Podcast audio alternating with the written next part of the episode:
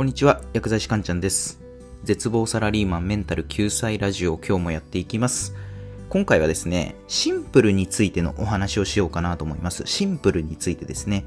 よくシンプルイズベストとか言いますよね。まあシンプルな考え方が大事ですみたいによく言われるじゃないですか。まあそれは僕もそう思うんですよ。シンプルな考え方が生活の中で役立つことって結構あるわけですよね。まあしかしですね、シンプルって意味を履き違えると色々と問題が出てくるわけなんですよ。そこで今回のテーマはシンプルに対する勘違いというテーマでお話をしていきます。シンプルという言葉に対して多くの人が勘違いしてしまっている点は何なのか、また私たちはシンプルに考える上でどういったところにフォーカスすればいいのか、ぜひ参考にしてみてください。ということで早速今日のテーマの結論なんですけれども、シンプルに対する勘違い。それはですね、シンプルは複雑の反対であるっていう考えですね。シンプルは複雑の反対であるという考え。これがシンプルに対する勘違いです。そういった考えだと色々と問題が出てくるわけなんですよ。これ聞くと、いやいや、シンプルって日本語に訳すと単純って意味ですよね。じゃあ別にシンプルって複雑の反対であるっていう考えで、別に間違ってないんじゃないですかってなると思うんですよ。まあ確かに言葉的には複雑の反対はシンプルっていう意味になるんですけど、でもここがね、落とし穴なんですね。じゃあなんでシンプルは複雑の反対であるという考えがよろしくないのかというと、これはですね、複雑イコール悪と捉えてしまうからなんですね。複雑イコール悪と捉えてしまうから。つまり、複雑に考えることは良くない。単純にシンプルに考えることがいいことだみたいな考えに陥ってしまうわけなんですよ。でもですね、世の中って超複雑ですよね。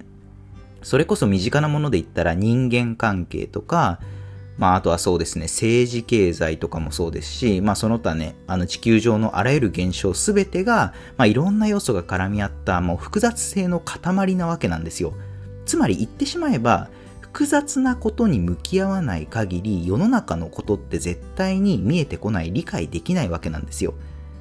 でもじゃあなぜシンプルな考え方の方がいいみたいに言われてるのかというとそれは仕事とかスポーツみたいに迅速な判断が求められる場では複雑なことばかり考えていては先に進まないからなんですね。複雑なことを考えるって時間がかかったりとかあとは答えが出ない場合があるわけですよね。だからなるべく迅速に判断が下せるようにするためにはシンプルな考え方っていうのが大切になってくるわけなんですよ。ただ、ただですね、今回一番言いたいことがあってですね、それは複雑なことにとことん向き合った人しかシンプルにはたどり着けないっていうことなんですよね。複雑なことにとことん向き合った人しかシンプルにはたどり着けない。多くの人は複雑イコール悪だシンプルはいいことだみたいに二極化して考えてしまってるんですけど世の中の複雑性に向き合わないことがシンプルであるっていう風に勘違いしてるんですよね。でもそういう人たちってただ単に複雑性に向き合うことから逃げてるだけなんですよ。本当のシンプルっていうのは複雑性を乗り越えた先にあったりするんですよね。例えば、じゃあサッカーボール、あのスポーツのサッカーですね、サッカーボール蹴るときを考えてほしいんですけど、じゃあサッカーボール蹴るのがプロサッカー選手だった場合、ボール蹴る瞬間、いちいち複雑なことって考えないですよね。例えばその助走のスピードはこれぐらいでとか、この角度から足を振り下ろして、で、足のこの部分でこれぐらいのインパクトでボールを捉えてとか蹴る瞬間、そんな複雑なことはいちいち考えてないわけですよ。考えているのはとにかく足を振り抜くことだけ。まあおそらくそれくらいのことしか考えてないと思うんですよね。で、とにかく足を振り抜くだけだっていう考え方は確かにシンプルで分かりやすいじゃないですか。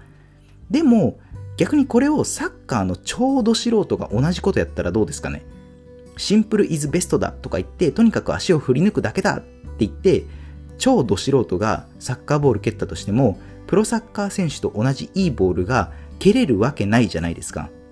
で、それはなぜかというと、ど素人はまだ複雑性にちゃんと向き合ってないからなんですよね。いいボールを蹴るってことは、助走の距離であったりスピード、あと足の振り方、角度、インパクト、体の使い方などがこう複雑に絡み合って連動した結果、いいボールが蹴れるわけですよね。で、プロサッカー選手っていうのは、そういう複雑なところに長年向き合い続けた結果、最終的にとにかく足を振り抜くだけだというシンプルな考えにようやくたどり着いたわけなんですよ。つまり、複雑性に向き合い続けない限りは、シンプルにたどり着くことってまずないわけなんですよね。ということで私たちはどうすればいいかっていうことでアクションプランなんですけれども、これは複雑性にとことん向き合いましょうってことですね。複雑性にとことん向き合いましょう。まあ、再三言ってる通りで複雑性に向き合った人だけがシンプルにたどり着くことができるわけなんですよ。で人間って物事をなるべく簡単に考えようとする習性があるんですよね。でやっぱそこに甘んじてしまうととことんできるだけ楽に考えよう、楽に考えようって方向になっていって、で、あたかもそれがシンプルであるかのように錯覚してしまうんですよね。で、そうなると、物事を深く考えて問題解決していくって能力が養われなくなってしまうので、これはめちゃくちゃ注意が必要なんですよね。で、僕もですね、そういう癖があって、っていうのは要は、物事を簡単に結論付けてしまう癖があるんですよね。今の日本ってこうだよねとか、勉強ってこうだよねとか、自分の意見を持つことはいいとは思うんですけど、それが必ずしも真実とは限らないじゃないですか。だから簡単に物事を結論付けるのではなくて、現段階ではこういう考えに至ってますくらいの温度感の方が、まあ、その後も他の人のいろんな意見とか考え方を柔軟に取り入れることができますし、まあ、偏見とか思い込みにもつながりにくくなるので、やっぱね、簡単に結論付けないようにしようっていうのはまあ、えー、普段から意識はしてますね。で、複雑性と向き合うって、まあ、なかなかしんどいんですよね。まあ、終わりなき戦いみたいな感じがあるので、まあ、でもそこに一生懸命向き合うことで、その人にしかわからないシンプルイズベストが見えてくるんじゃないでしょうかっていう、今日はそういったお話でした。では最後、まとめですね。今日のテーマ、シンプルに対する勘違いですね。それは、シンプルは複雑の反対であるという考え方ですね。アクションプランは複雑性にとことん向き合いましょうっていうことですね。では今回の内容は以上になります。いかがだったでしょうか？